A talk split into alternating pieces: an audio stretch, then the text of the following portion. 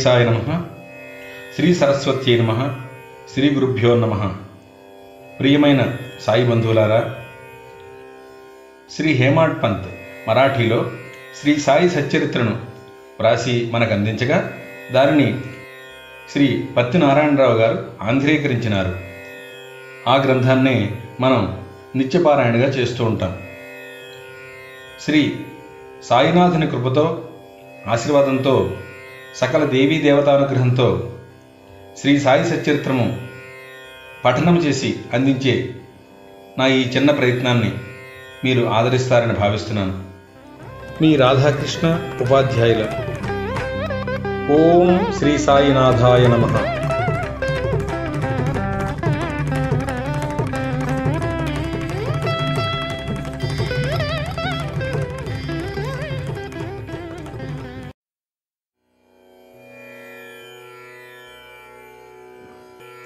శ్రీ సాయి సచ్చరిత్రము ఐదవ అధ్యాయము.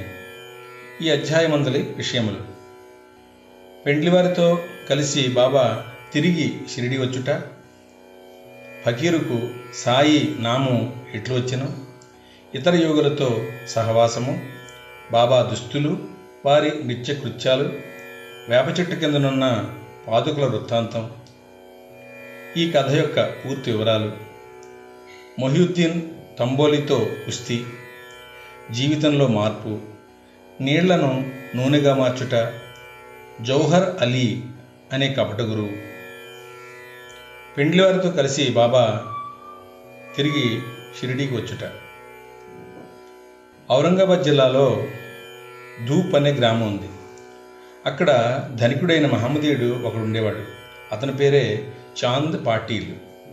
ఔరంగాబాద్ పోతుండగా అతని గుర్రం తప్పిపోయింది. రెండు మాసాలు వెతికినా కూడా దాని అంతు దొరకలేదు. అతడు నిరాశ చెంది భుజముపై గుర్రపు జీను వేసుకుని ఔరంగాబాద్ నుండి దూప్ గ్రామానికి పెడుతున్నాడు సుమారు ఒక తొమ్మిది మైళ్ళు నడిచిన పిమ్మట ఒక మామిడి చెట్టు వద్దకు వచ్చాడు. దాని నీడలో ఒక వింత పురుషుడు కూర్చుని ఉన్నాడు. ఆ వింత పురుషుడు అతని తలపై టోపీ పొడుగైన చొక్కా ధరించి ఉన్నాడు. చంకలో సటగా కూడా పెట్టుకుని చినువు తాగడానికి ప్రయత్నిస్తున్నాడు.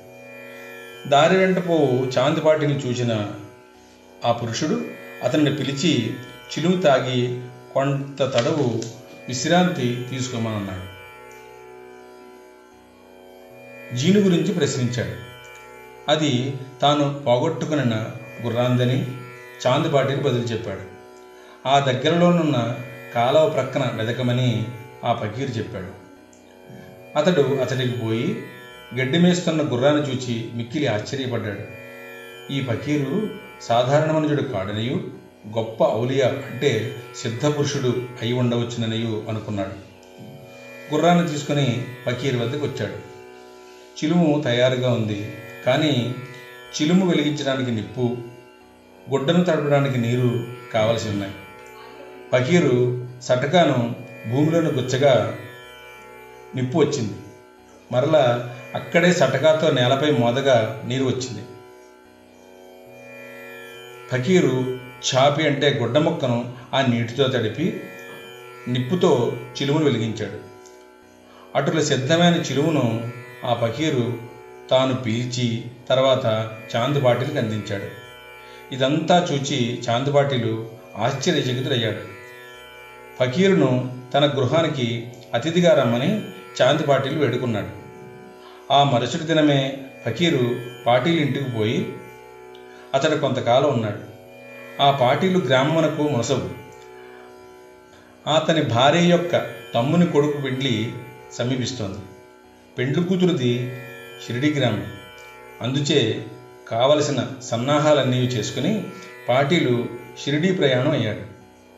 పెండ్లివారితో కలిసి ఫకీర్ కూడా బయలుదేరాడు. ఎట్టి చిక్కులు లేకుండా వివాహం జరిగిపోయింది. పెండ్లివారు ధూప్ గ్రామము తిరిగి వెళ్ళిరు కానీ ఫకీర్ మాత్రం షిరిడిలో నాగి అతడినే స్థిరంగా నిలిచి ఉన్నారు ఫకీరుకు సాయి నామం ఎట్లు వచ్చను? పెండ్లివారు షిరిడి చేరగానే ఖండోబా మందిరానికి సమీపంలో ఉన్న భక్త మహాల్సాబాద్ గారి పొలంలో ఉన్న మర్రి చెట్టు కింద బస చేశారు. ఖండోబా మందిరమునకు తగిలి ఉన్న ఖాళీ జాగాలో బండ్లు విడిచిపెట్టి బండ్లలో ఉన్నవారు ఒకరి తర్వాత ఒకరు దిగారు. ఫకీరు కూడా దిగారు. బండి దిగుతున్న యువ ఫకీర్ని చూచి భక్త మహాలసపతి రండి సాయి అని స్వాగతించారు. తక్కిన వారు కూడా ఆయనను సాయి అని పిలువను ఆరంభించారు. అది మొదలు వారు సాయిబాబాగా ప్రఖ్యాతులయ్యారు. ఇతర యోగులతో సహవాసం. సాయిబాబా షిరిడీలో ఒక మసీదులో నివాసం ఏర్పరచుకున్నారు. బాబా షిరిడీకి రాకపోవడమే దేవీదాసు అనే యోగి షిరిడీలో ఎన్నో సంవత్సరాల నుండి నివసిస్తున్నాడు. బాబా అతడితో సాంగత్యానికి ఇష్టపడ్డారు.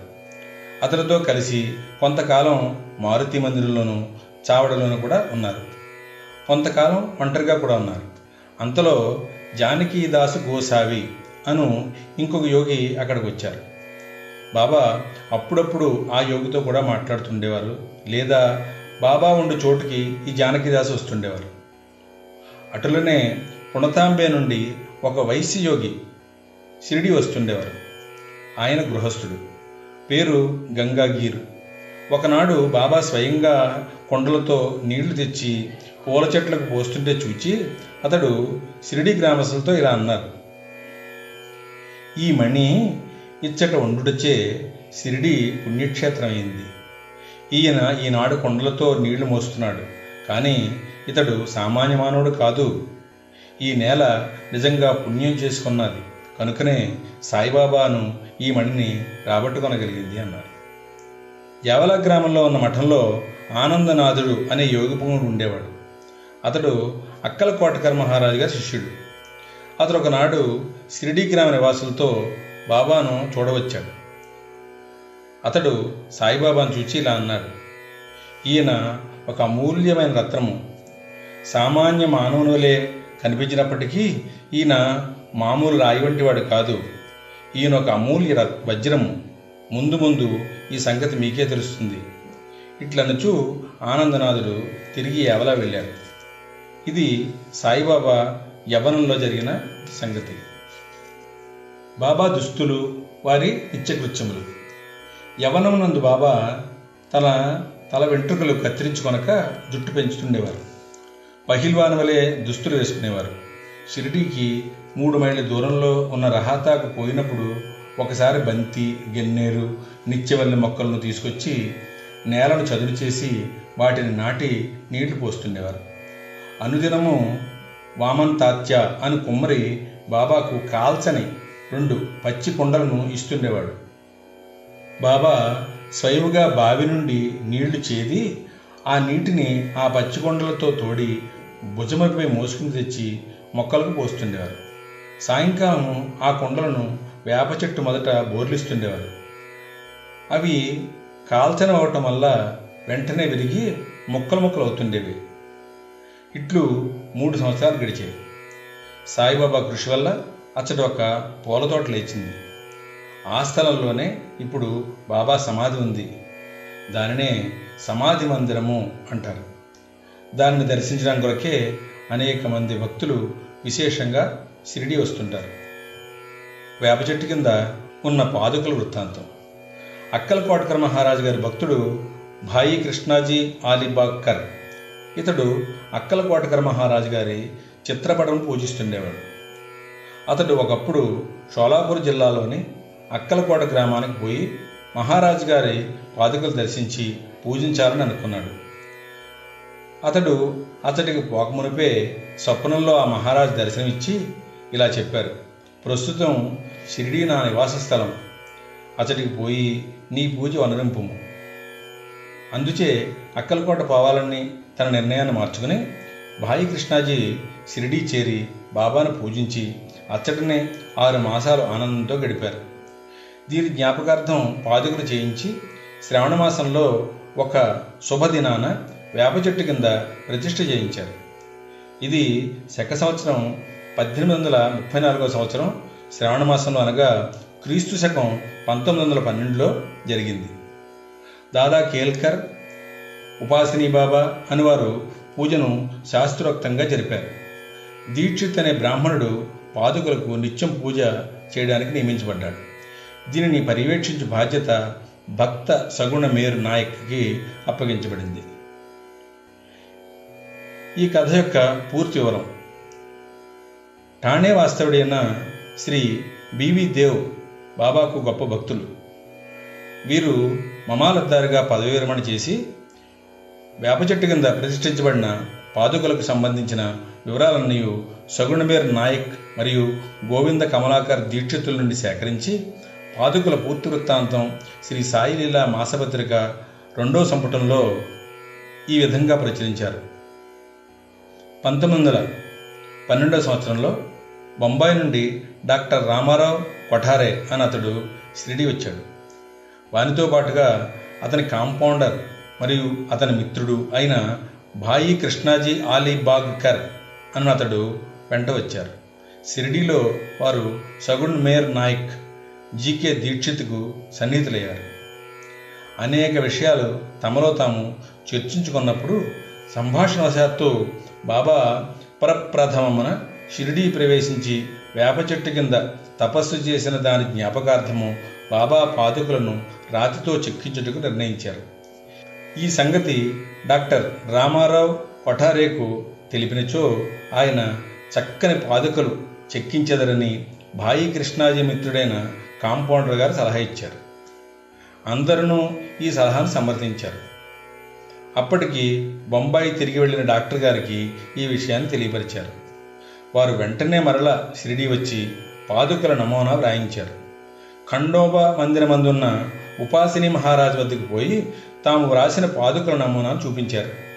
శ్రీ ఉపాసిని బాబా దానిలో కొన్ని మార్పులు చేసి పద్మము శంఖము చక్రము మొదలైనవి చేర్చి బాబా యోగశక్తిని వేప చెట్టు గొప్పతనాన్ని తెలుపు ఈ క్రింది శ్లోకాన్ని కూడా చెక్కించమని చెప్పారు. సదా నింబవృక్షస్య మూలాధివాసాత్ సుధా శ్రావిణం తిక్తమప్యప్రియంతం తరుం కల్పవృక్షాధికం సాధయంతం నమామీశ్వరం సద్గురుం సాయినాథం. ఉపాసిని బాబా సలహా ఆమోదించి పాదుకలు బొంబాయిలో చేయించి కాంపౌండర్ ద్వారా పంపించారు. శ్రావణ పౌర్ణమి నాడు స్థాపన చేయమని బాబా ఆజ్ఞాపించారు. ఆనాడు పదకొండు గంటలకు జీకే దీక్షిత్ తన శిరస్సుపై పాదుకలు పెట్టుకుని ఖండోబా మందిరం నుంచి ద్వారకామాయికి ఉత్సవంతో వచ్చారు. బాబా ఆ పాదుకులను స్పృశించి అవి భగవంతుని పాదుకులని నుడివిరి. వానిని వేప చెట్టు మూలమున ప్రతిష్ఠింపుడు అని ఆదేశించారు బాబా. ఆ ముందు రోజు బొంబాయి నుండి పాస్తా సెట్ అను పార్సీ భక్తుడొకడు మనీ ఆర్డర్ ద్వారా ఇరవై ఐదు రూపాయలు పంపించాడు. బాబా ఆ పైకమును పాదుక ప్రతిష్టకి అగు ఖర్చు నిమిత్తము ఇచ్చారు. మొత్తం వంద రూపాయలు ఖర్చయ్యాయి. అందులో డెబ్భై ఐదు రూపాయలు చందాల ద్వారా వసూలు చేశారు. మొదటి ఐదు సంవత్సరాలు జీకే దీక్షిత్ ఈ పాదుకలకి పూజ చేశారు. తర్వాత లక్ష్మణ్ కచేశ్వర్ జాక్డే అను బ్రాహ్మణుడు నానుమామ పూజారి పూజ చేస్తుండేవారు. మొదటి ఐదు సంవత్సరాలు నెలకు రెండు రూపాయల చొప్పున డాక్టర్ కొఠారే దీపపు ఖర్చు నిమిత్తం పంపుతుండేవారు. పాదకులు చుట్టూ కంచె కూడా పంపించారు. ఆ కంచెయు పైకప్పు కోపర్గాం స్టేషన్ నుండి షిరిడీ తేవడానికి ఏడు రూపాయల ఎనిమిది అణాలు ఖర్చుని సగుణమేర్ నాయక్ ఇచ్చారు. ప్రస్తుతం జాకడే పూజ చేస్తున్నారు. సగుణుడు నైవేద్యాన్ని దీపాన్ని పెడుతున్నారు. మొట్టమొదట భాయి కృష్ణాజీ అక్కలకోటకర మహారాజ్ భక్తుడు. పంతొమ్మిది వందల పన్నెండవ సంవత్సరంలో వేప చెట్టు కింద పాదుకలు స్థాపించినప్పుడు అక్కలకోట పోవచ్చు మార్గమధ్యంలో షిరిడి అందు దిగారు. బాబా దర్శనం చేసిన తర్వాత అక్కలకోట గ్రామానికి పోవాలని అనుకుని బాబా వద్దకు ఎగి అనుమతినిమ్మని కోరారు. బాబా ఇలా అన్నారు అక్కలకోటలో ఏముంది? అక్కడికి ఎలా అక్కడ ఉండే మహారాజు ప్రస్తుతం ఇక్కడే ఉన్నారు. అరే నేను. ఇది విని భాయి కృష్ణాజీ అక్కలకోట వెళ్ళటం మానుకున్నారు. పాదుకుల స్థాపన తర్వాత అనేక పర్యాయాలు షిరిడి యాత్ర చేశారు. హేమాడ్ పంత్కు ఈ వివరం తెలిసి ఉండదు. తెలిసి ఉన్నచో సచ్చరిత్రలో వ్రాయుట మాని ఉండరు. మొహియుద్దీన్ తంబోలీతో కుస్తీ జీవితంలో మార్పు. షిరిడి గ్రామంలో కుస్తీలు పట్టడం వాడుక. అచట మొహియుద్దీన్ తంబోలి అనేవాడు తరచుగా కుస్తీలు పడుతుండేవాడు. వానికి బాబాకి ఒక విషయంలో భేదాభిప్రాయం వచ్చి కుస్తీ పెట్టారు. అందులో బాబా ఓడిపోయారు. అప్పటి నుండి బాబాకు విరక్తి కలిగి తన దుస్తులను నివసించే రీతిని కూడా మార్చుకున్నారు. లంగోటి బిగించుకుని అంటే ఫకీర్లు ధరించినట్టుగా. అలాగే పొడుగాటి చొక్కా అంటే కఫినిని తొడుక్కుని నెత్తిపైన గుడ్డ కట్టుకునేవారు. ఒక గోనె మొక్కపై కూర్చునేవారు. చింకి గుడ్డలతో సంతృష్టి చెందేవారు. రాజ్య భోగం కంటే కూడా దారిద్ర్యమే మేలు అని నుడివెడివారు. పేదవారికి భగవంతుడు స్నేహితుడు అనేవారు. గంగాగిరు కూడా కుస్తీలందు ప్రేమ. ఒకనాడు కుస్తీ పడుతుండగా అతనికి వైరాగ్యం కలిగింది. అదే సమయంలో దేహమును దమించి దేవుని సహవాసము చేయుము అని ఒక అశరీరవాణి అతనికి వినిపడింది అప్పటి నుండి గంగాగిరు సంసారాన్ని విడిచిపెట్టారు. ఆత్మ సాక్షాత్కారం కొరకు పాటుపడ్డారు. పుణతాంబే దగ్గర నది ఒడ్డున ఒక మఠాన్ని స్థాపించుకొని తన శిష్యుడితో నివసిస్తూ ఉండేవారు. సాయిబాబా జనులతో కలసిమెలసి తిరిగేవారు కాదు. ఎవ్వరితోనూ తమంతట తాము మాట్లాడేవారు కాదు. ఎవరైనా ఏదైనా అడిగితే అడిగిన దానికి మాత్రం జవాబు చెప్పేవారు. దినంలో ఎక్కువ భాగం వేప చెట్టు నీడయందు అప్పుడప్పుడు ఊరు అవతల కాలవ ఒడ్డున ఉన్న తుమ్మ చెట్టు నీడన కూర్చునేవారు. సాయంకాలం ఊరకనే కొంత దూరం నడిచేవారు. ఒక్కొక్కసారి నీమ్గాం వెడుతుండేవారు.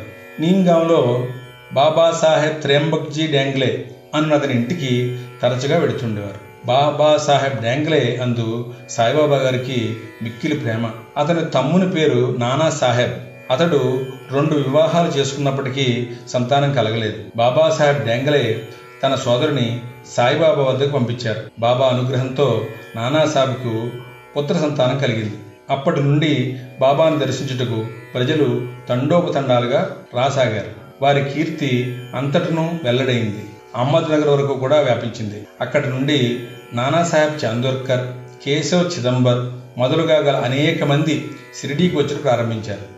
దినమంతయు బాబాను భక్తులు చుట్టుముట్టి ఉండేవారు. రాత్రులందు బాబా పాడుబడిన పాత మసీదునందు శయనిస్తుండేవారు.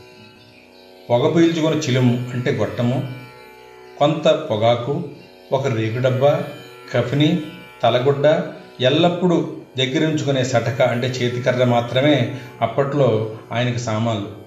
తలపై ఒక గుడ్డను చుట్టి దాని అంచులను జడవలే మెలిపెట్టి ముడివేసి ఎడమ చెవిపై నుంచి వెనుకకు వేలాడేట్లు వేసుకునేవారు. తమ దుస్తులను వారముల తరబడి ఉతకకుండా ఉంచేవారు. చెప్పులను తొడిగేవారు కాదు దినమంతయు గోనుగుడ్డపైనే కూర్చునేవారు. కఫిని క్రింద లంగోటి కట్టుకునేవారు. చలిని కాచుకోవడానికి ధునికెదురుగా మసీదుకు ఈశాన్య భాగంలో ఉన్న కొయ్య చేపట్టుపై తమ ఎడమ చేతి నుంచి దక్షిణాభిముఖంగా కూర్చునేవారు. ఆ ధునిలో అహంకారమును కోరికలను ఆలోచనలను ఆహుతి చేసి అల్లాయే యజమాని అని పలికేవారు. మసీదులో రెండు గదుల స్థలం మాత్రం ఉండేది. భక్తులందరూ అచ్చటనే బాబాను దర్శిస్తుండేవారు. పంతొమ్మిది వందల పన్నెండు తదుపరి మసీదుకు కొన్ని మార్పులు చేశారు. పాత మసీదును మరామతు చేసి నేలపైన నగిషీరాలు తాపం చేశారు. బాబా ఈ మసీదుకు రాకపూర్వం తకియా రచ్చలో చాలా కాలం నివసించారు. బాబా తమ కాళ్ళకు చిన్న గజ్జెలు కట్టుకుని సొగసుగా నాట్యం కూడా చేసేవారు. భక్తిపూర్వకమైన పాటలను పాడేవారు. నీళ్ళను నూనెగా మార్చుట. సాయిబాబాకు దీపాలంటే చాలా ఇష్టం. ఊరిలో నూనెని విక్రయించే షావుకారులను నూనె అడిగి తెచ్చి మసీదు నందు రాత్రంతా కూడా దీపాలు వెలిగిస్తుండేవారు. కొన్నాళ్ళు ఇలా జరిగింది. ఒకనాడు నూనె ఇచ్చే దుకాణదారులందరూ కూడబలుక్కొని బాబాకు నూనె ఇవ్వకూడదు అని నిశ్చయించుకున్నారు. బాబా వారి దుకాణాలకు ఎప్పటివలే పోగా నూనె లేదు అన్నారు. బాబా కలత చెందలేదు. ఒట్టి ఒత్తిడి మాత్రమే ప్రమిదుల్లో పెట్టి ఉంచారు. నూనె వ్యాపారులు ఆసక్తితో ఇదంతా కూడా గమనిస్తున్నారు. అడుగున రెండు మూడు నూనె చుక్కలు మిగిలిన తమ రేగు డబ్బాలో నీటిని పోసి కలియబెట్టి ఆ నీటిని బాబా తాగేశారు. ఈ విధంగా ఆ రేకు డబ్బాలోని నూనె అవశేషాన్ని పావనం చేసిన పిమ్మట మరలా డబ్బాతో నీళ్ళు తీసుకుని ఆ నీటిని ప్రమిదల్లో నింపారు. దూరంగా నిలిచి పరీక్షిస్తున్న దుకాణదారులు విస్మయం చెందేటట్లుగా ప్రమిదలన్నీ కూడా తెల్లవారేదాకా చక్కగా వెలిగాయి. ఇదంతయు చూచి ఆ షావుకారులు పశ్చాత్తాపడ్డారు. బాబాని మన్నించమని కోరారు. బాబా వారిని క్షమించి ఇకపైనైనా సరే సత్యమును అంటిపెట్టుకుని ఉండండి అని ఏదో చెప్పి పంపివేశారు. జౌహర్ అలీ అనే కపటగురు. పైన వివరించిన కుస్తీ జరిగిన ఐదేళ్ళ తర్వాత అహ్మద్ నగర్ నుండి జౌహర్ అలీ అనే ఫకీర్ ఒకడు శిష్యులతో రహాతా వచ్చాడు. వీరభద్ర మందిరానికి సమీపంలో ఉన్న స్థలంలో దిగాడు. ఆ ఫకీరు బాగా చదువుకున్నవాడు. ఖురాన్ అంతయు పల్లించగలడు మధుర భాషను కూడా. ఆ ఊరిలోని భక్తులు వచ్చి వారిని సన్మానిస్తూ గౌరవంతో చూస్తుండేవారు. వారి సహాయంతో వీరభద్ర మందిరానికి దగ్గరలో ఈద్గా అనే గోడను నిర్మించడానికి పూనుకున్నాడు. ఈదుల్ ఫితర్ అనే పండుగ నాడు మహమ్మదీయులు నిల్చుని ప్రార్థించే గోడనే ఈద్గా అంటారు. ఈ విషయంలో వివాదం లేచి అది ఘర్షణకు దారితీసింది. దానితో జౌహర్ అలీ రహతా విడిచి షిరిడీ చేరి బాబాతో మసీదు నందు ఉండడం ప్రారంభించాడు. ప్రజలు వాని తీపి మాటలకు మోసపోయారు. అతడు బాబాను తన శిష్యుడు అని చెప్పుకునేవాడు. బాబా అందులకు అడ్డు చెప్పక శిష్యుని వలనే మసలుకునేవారు. తర్వాత గురు శిష్యులిద్దరూ రహాతాకు పోయి అచ్చట నివసించడానికి నిశ్చయించుకున్నారు గురువునకు శిష్యుని శక్తి ఏమీ తెలియదు. శిష్యునికి మాత్రం గురువు యొక్క లోపాలు బాగా తెలుసు. అయినప్పటికీ బాబా ఆ కపట గురువును ఎప్పుడూ అగౌరవపరచలేదు. శిష్య ధర్మాన్ని శ్రద్ధగా నెరవేరుస్తుండేవారు అప్పుడప్పుడు వారిరువురు కలిసి షిరిడీకి వచ్చిపోతుండేవారు. కానీ అధికంగా రహాతాలోనే నివసించేవారు. షిరిడీలోని సాయి భక్తులకు బాబా ఆ విధంగా రహతాలో ఉండడం ఎంత మాత్రం కూడా ఇష్టం లేదు. అందుచేత వారందరూ కలిసి సాయిబాబాను మరలా షిరిడీకి పిలుచుకొని వచ్చేటకు రహాతా వెళ్ళారు. వారు రహాతాలో ఈద్గా వద్ద బాబాను ఒంటరిగా చూచి వారిని తిరిగి షిరిడీ తీసుకుని పోవటకే వచ్చామని చెప్పారు. జౌహరలి అలీ ముక్కోపని ఆయన తనను విడిచిపెట్టడని అందువల్ల వారు తన ఎందు ఆశ విడిచి ఫకీరు అక్కడికి వచ్చు లోపల షిరిడి మరలి వెళ్ళటం మంచిదని బాబా వారికి సలహా ఇచ్చారు. వారిట్లు మాట్లాడుతుండగానే జవహర్ అలీ అక్కడికి వచ్చి బాబాను తీసుకొని పోవటకు ప్రయత్నిస్తున్న షిరిడీ ప్రజలపై మండిపడ్డాడు. కొంత వాదోపవాదాలు జరిగిన పిమ్మట గురు శిష్యులిద్దరూ తిరిగి షిరిడీ పోవడానికి నిర్ణయం అయింది వారు షిరిడీ చేరి అచ్చటనే నివసిస్తున్నారు. కొన్ని దినాల పిమ్మట దేవీదాసు ఆ కపట గురువును పరీక్షించి అతని బండారం బయటపెట్టాడు. చాంద్ పాటిల్ పెళ్ళి బృందంతో బాబా షిరిడీ వచ్చుటకు పన్నెండు సంవత్సరాల ముందే పది పన్నెండేళ్ళ వయసులో దేవీదాసు షిరిడీ చేరారు. వారు మారుతి దేవాలయంలో ఉండేవారు. దేవీదాసు చక్కని అంగసౌష్ఠవము తేజోవంతములైన నేత్రములు కలిగి నిర్వ్యామోహిత అవతారం వలె జ్ఞాని వలె కనబడుతుండేవారు. తాత్యా పాటీలు కాశీనాథ్ షింపి మొదలుగా గల అనేక మంది దేవీదాసును తమ గురువుగా భావించేవారు. వారు జౌహర్ అలీని దేవీదాస్ వద్దకు తీసుకొచ్చారు. వారి మధ్య జరిగిన వాదంలో జౌహర్ అలీ చిత్తుగా ఓడిపోయి సిరిడి నుండి ఫలాయనం చిత్రించాడు ఆ తర్వాత అతడు వైజాపూర్లో నుండి చాలా ఏళ్ళ తర్వాత సిరిడి తిరిగి వచ్చి బాబా పాదాలపై పడ్డాడు. తాను గురువు సాయిబాబా శిష్యుడు అను భ్రమ వాని మనస్సు నుండి తొలగి తన ప్రవర్తనకు పశ్చాత్తాపడ్డాడు సాయిబాబా వారిని యథారీతి గౌరవంగానే చూశారు. ఈ విధంగా శిష్యుడు గురువును ఎట్లు సేవించాలో ఎట్లు అహంకార మమకారాలను విడిచి గురు శుశ్రూష చేసి తుదకు ఆత్మ సాక్షాత్కారాన్ని పొందాలో బాబా ఆచరణాత్మకంగా నిరూపించారు. ఈ కథ భక్త మహాల్సాపతి చెప్పిన వివరముల ఆధారంగా వ్రాయబడినది బాబా నీ కృప వల్ల హేమాడ్ పంత్ అందించిన శ్రీ సాయి సచరిత్రలోని ఐదవ అధ్యాయం. సావధానులమై పారాయణ చేయగలిగాం. బాబా ఈ అధ్యాయమందలి ఆధ్యాత్మిక విషయములు బోధలు సదా మా మనస్సునందు నిలచి మేము వాటిని సర్వకాల సర్వావస్థలయందు మననం చేసేలా అనుగ్రహించ వేడుతున్నాను. సర్వం శ్రీ సద్గురు సాయినాథార్పణమస్తు. ఓం నమో శ్రీ సాయినాథాయ.